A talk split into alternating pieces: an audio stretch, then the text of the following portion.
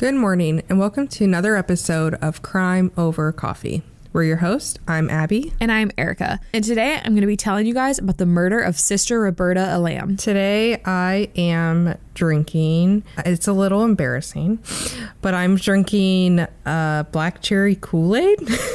so my friends and I had a day this weekend where we all bought our childhood snacks and drinks and ate and drank them and watched Spy Kids. And we had some leftover Kool Aid. So that is what I am drinking because I'm 12. Yeah. I am drinking an apple spice macchiato or apple crisp, not spice, apple crisp macchiato with 2% milk instead of oat milk from Starbucks that my sister bought me because she loves me. Let me ask while we're on this subject, what kind of childhood snacks immediately come to your mind? My mind? Mm-hmm. Those little, they still exist. The little Debbie tr- Christmas tree cakes. Yes.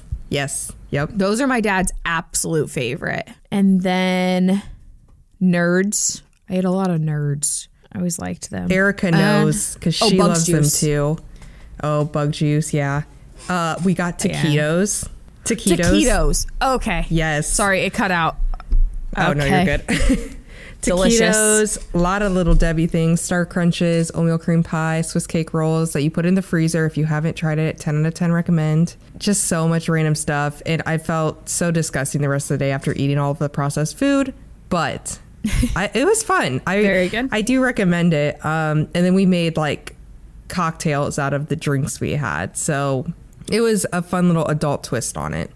And then I judged one of my friends very harshly because he said that Spy Kids 3 was the best one. And we all know that's just not true. Is he okay? Exactly. We shamed him the whole day. I mean, I guess it is Kyle, but like, I assume Kyle. Shout out, Kyle. I really hope, Kelsey, you're listening and you show him this little clip. Please, please do because it needs to happen. So, anyway, grab whatever you're drinking and let's dive in.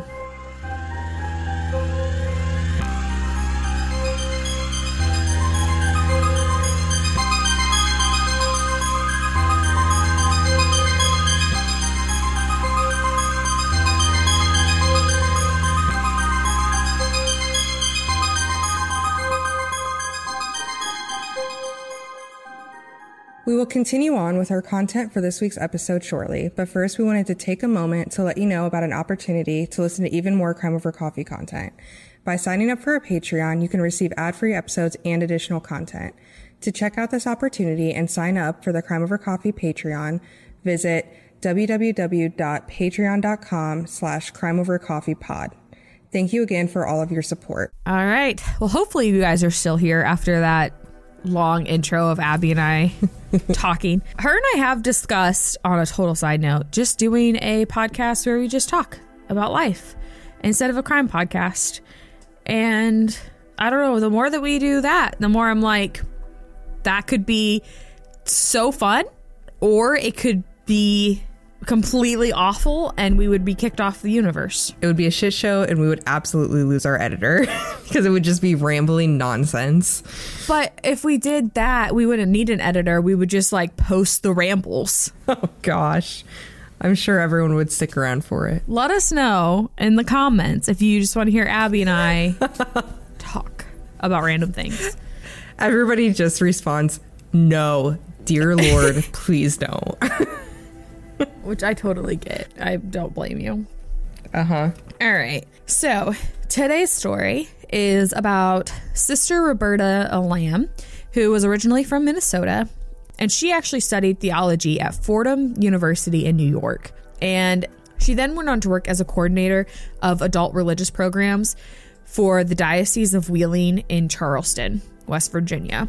She was described as her friends as a very outspoken woman who was extremely passionate about social justice issues. Her brother Chris Elam talked about how Sister Roberta really wanted to become a priest, but at the time, and I believe, I guess I don't know for sure now, but at the time in the Catholic religion, it was not allowed for a woman to become a priest. I do not know what that's like in 2023. I'm not fully knowledgeable about Catholicism, so that take that as you will. But this was in 1977 that she was upset about this. So it's been obviously like 40 years. So she was kind of different than what you'd expect for someone who really wanted to become a nun. So she drove a bright orange sports car. She was incredibly athletic and she enjoyed writing poetry, which that part like is more of a calming aspect, but the athletic and the orange sports car driving just seems not as laid back as somebody you think would think of wanting to become a nun. I love that combo. I think it's great. So, by the age of 26, Roberta had officially made the decision to join the Sisters of St. Joseph in West Virginia. And so, a few months later, in early June of 1977, she officially moved into the Mother House in West Virginia. So, at this time, Sister Roberta was not yet a nun, as it is kind of a long process to get to the point of becoming a nun. And so, she was a pre novitiate candidate or a postulant nun. So she was referred to as Sister Robin. It doesn't matter that I called her Sister Roberta in the intro. So, for those of you that aren't aware, me being one of them, what the process is to become a nun, I did kind of look it up. And this was honestly, I found a like how to page about it. And so, which I've kind of heard about it before, like the process, but it, it starts with meeting a few qualifications. So you have to be baptized as a Christian, you have to live as a single, widowed, or annulled woman, you have to be 18 or 21 years old, or less than 40 to 50 years old is typically the age. If you have children, like if you've been married and you have children, you do have to raise children until they're 18 and then you can become a nun.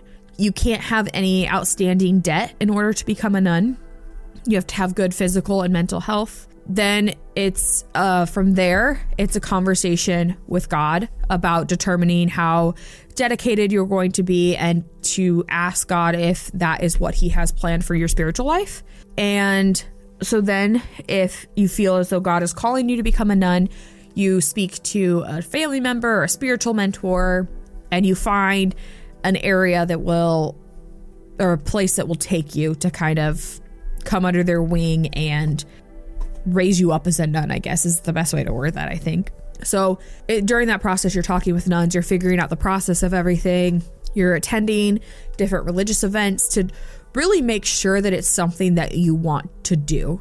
And so once you're you apply to the community, you can become that pre-postulate, which is what Sister Robin was. And that's only if you decide that this is for sure what you want to do. And then you start living with the community and you live there for six months to two years. It kind of varies. And then you officially can decide if you actually want to become a nun and you can take the vows to become a temporary one and then you you become a junior sister and then you later take the vows to become a fully fledged sister.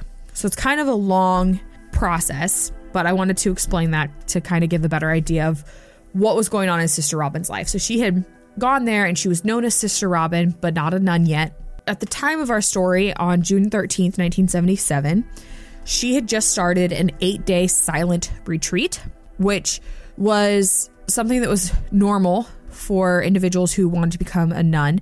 So while they were at the mother house, they would have this silent retreat where they were encouraged and expected to pray and to fully contemplate the decision to become a nun. Something that I've heard before about becoming a nun is I mean, a lot of it is saying goodbye to your past life. So if you have family or a husband or kid, like you're saying goodbye to that and to kind of that person that you were, and you're becoming a person of God fully. And so you kind of shed the life that you had before. And so she was in that process where she was expected to really contemplate and be 100% sure of her decision because once you make the decision, like you're in it. I believe the uh, understanding is if you were to leave becoming a nun, you're kind of like shunned away from the religious community. On June 13th, 1977, the first day of her silent retreat, around 10:30 in the morning, Sister Robin grabbed an apple from the kitchen, grabbed her Bible, and then went to a hill located about 100 yards behind the building. And she sat on this bench, which was incredibly popular for praying because it was really peaceful and it overlooked the whole convent. It's not known exactly what happened between 10:30 and 150 in the afternoon, but around 150, the caretaker walked around the area where Robin had been praying and ended up discovering something horrific. So around that 150 time period, the caretaker stumbled across Sister Robin's dead body. She was about 40 yards away from the bench that she had been praying at, and the bench had been tipped over. Sister Robin was found with her blouse and bra pulled all the way up, her pants and her underwear pulled all the way down, and there was a tampon laying next to her body. So it was determined that at the time of her death, she was on her menstrual cycle, and that was removed. So investigators were very quickly able to determine that she had been raped and strangled to death. They did not find any signs of defensive injuries, so it was determined that she was most likely snuck up on while she was praying. And so she didn't see anybody uh, trying to attack her. And she didn't even have a chance to fight. Initially, they started, they believed that the attacker had possibly come from the woods behind her, but they started to examine it and then they realized, based on the bruises and the marks on her body, that there was a thumb impression on her throat in the front, which told them that she had been strangled from the front. And so it was as if somebody walked straight up to her and then attacked her. Well, I was gonna say, I wonder if she was, you know, like someone snuck up on her and like knocked her down and then moved to her front. That makes sense to me too. I think that makes a lot more sense. But also, if she was praying and she had her eyes closed, and like if she was praying out loud or mm. anything like that, she may not have heard them coming up to her, and if her eyes were closed, she wouldn't have seen it. That's a good point. So I think it's it is very hard to determine just because of what she was doing in that situation. It wasn't like she was just sitting there watching or like looking out or anything. She was in the middle of prayer. So after or it's believed that after her murder, she was dragged from the bench to a slope which they started to like look around and see what who could have possibly done it or if there was any sort of evidence and they weren't finding any clues or any evidence they did look and see the Speidel golf course right beside the convent and they're like well that's it's kind of hidden because of the hills. And so they went and they investigated and spoke with every single golfer who was at that course the day of her murder. And with talking with all of them, they were able to clear all of them from being suspects and they didn't get any more information. All the, the golfers were like, we didn't see anything or hear anything like from the spot where Sister Robin was murdered. You couldn't see the golf course, so they wouldn't have been able to see up there. But they also didn't hear anything. It also seems like that provides a way that somebody could enter the convent maybe without being noticed. Correct. If they had stuck through the golf course and then kind of snuck off the mm-hmm. path. There was also a group of workers from a salvage company who was removing telephone cables from poles near the convent. And so police reached out to them and interviewed all of them. And then they also had interviewed some of the nuns at this convent. A part of this reasoning for interviewing and talking with all the people from the salvage company was that a few days before she was murdered, it was reported that Sister Robin had made had talked with one of the workers because apparently the guy was making obscene remarks about her and the other nuns. And so, I mean, we saw from her personality before, she was probably pretty spunky and probably stood up for herself and her fellow sisters. And so she didn't really take it, and people overheard that. And so they were like, well, that's suspicious. Check him. And the nature of the crime. Yeah, it was definitely the the the rape and the leaving the body displayed like that is very much like a screw you kind of thing in the sense that mm-hmm. like I don't respect your religion or your right to protect your body. Yep. And so it would not be unlikely for it to be somebody who had, for whatever reason, disliked nuns or was against the religion. Police did determine that none of the workers were suspects, so they were able to clear all of them. I don't know if they were able to determine the exact man that she had spoken to. I couldn't find that anywhere. but I would be curious to know if they were because that would be somebody that I would find incredibly suspicious.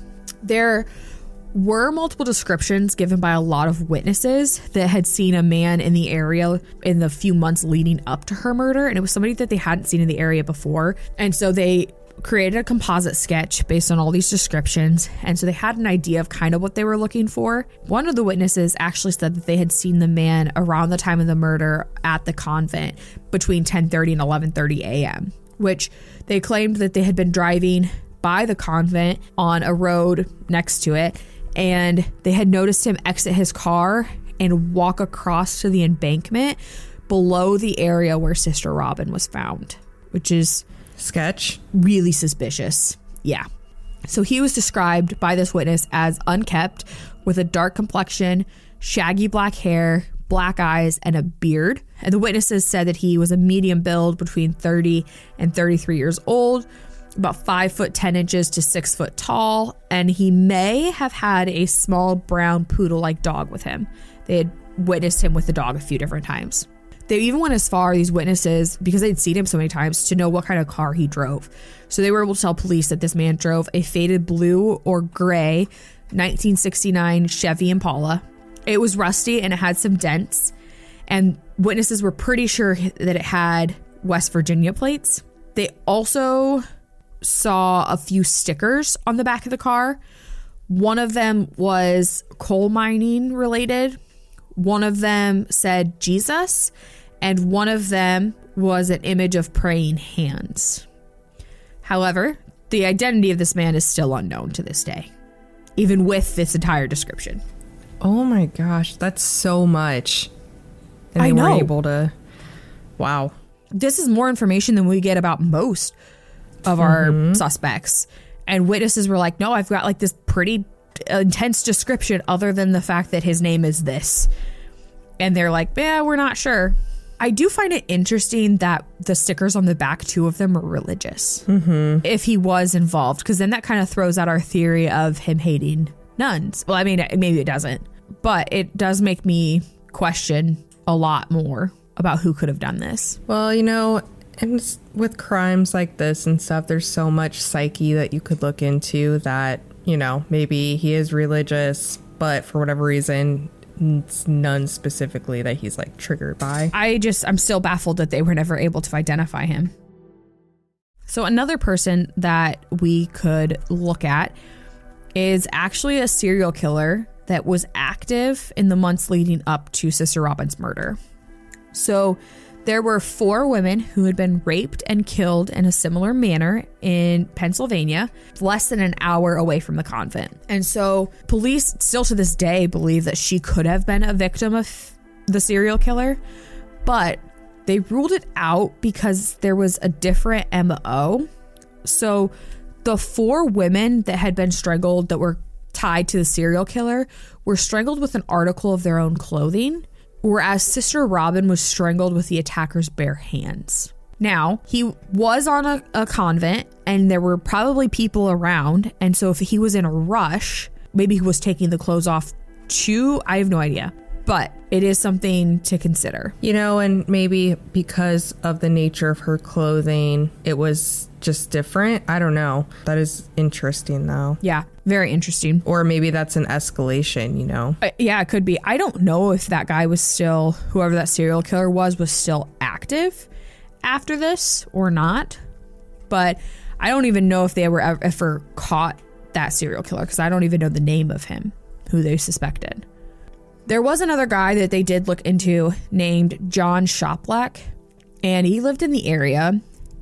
And the reason that they initially suspected him was because he knew details about the crime that hadn't been released to the public, which is a pretty telltale sign, typically. So there was also like this conversation with his ex girlfriend where his ex girlfriend told police that he had choked her once, and he had told her, John had told his ex girlfriend that he didn't like Catholic people. And then John and his ex girlfriend broke up one month before Sister Robin was murdered, which could have been a stressor.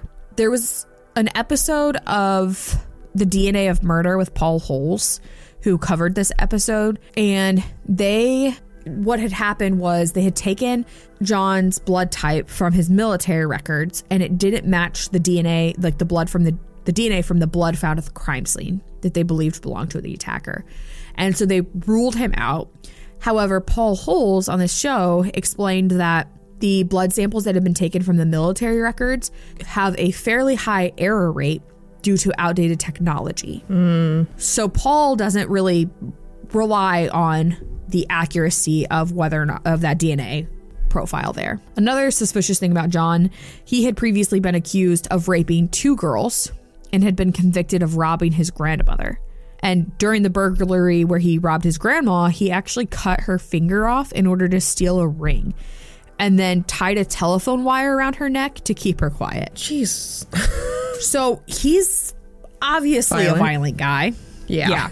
He also told one of his friends that he had killed a nun, like Oh. confessed to one of his friends. Well, that's pretty damning. However, he told her that he had strangled her with a belt, which was not true. But the one thing that he knew about it that I that was like the big thing that they hadn't really released was he said that he thought the girl that he raped was a virgin because there was blood coming out when he however like i said she was on her on her menstrual cycle so that was an interesting fact that he told his friend and definitely something that was mm-hmm. suspicious Well, I just don't feel like you're admitting to murder if you didn't do it, unless you're trying to get attention in jail or something. You know? yeah it's i and you know guys are dumb but i don't feel like when they're sitting together and having their guy nights they're not all sitting there trying to out cool the other one and be like hey i killed somebody they're talking about stupid things and trying to compare other things I don't feel like it's this. So, John ended up dying in 2019. He had been hospitalized prior to his death, though. And so, because of that, the hospital most likely has tissue samples on file or has them somewhere. And so, the Ohio County Sheriff's Office is pursuing the sample and trying to get it in order to compare it to the DNA profile of the attacker. But they have been unsuccessful so far. And that's all the information I have. This case is still unsolved. So, if you guys know anything related to the murder of Sister Roberta Elam or Sister Robin, please contact the West Virginia State Police at 304 746 2100 or the Wheeling Police Department at 304 234 3664. Thanks to listening to this week's episode of Crime Over Coffee. You can find us on Instagram at Crime Over Coffee or on Facebook at Crime Over Coffee Podcast, where all of our photo and video content for each episode can be found. You can also email us your thoughts and case suggestions at crimeovercoffeepod at outlook.com. All of our sources can be found in the show notes for each episode. If you would like, you can support us by going to anchor.fm slash crimeovercoffee. You can also support us by recommending us to friends and family, giving us a good review on Apple Podcast, or subscribing to us on your favorite podcast listening platform. Thanks again, and we'll see you next time.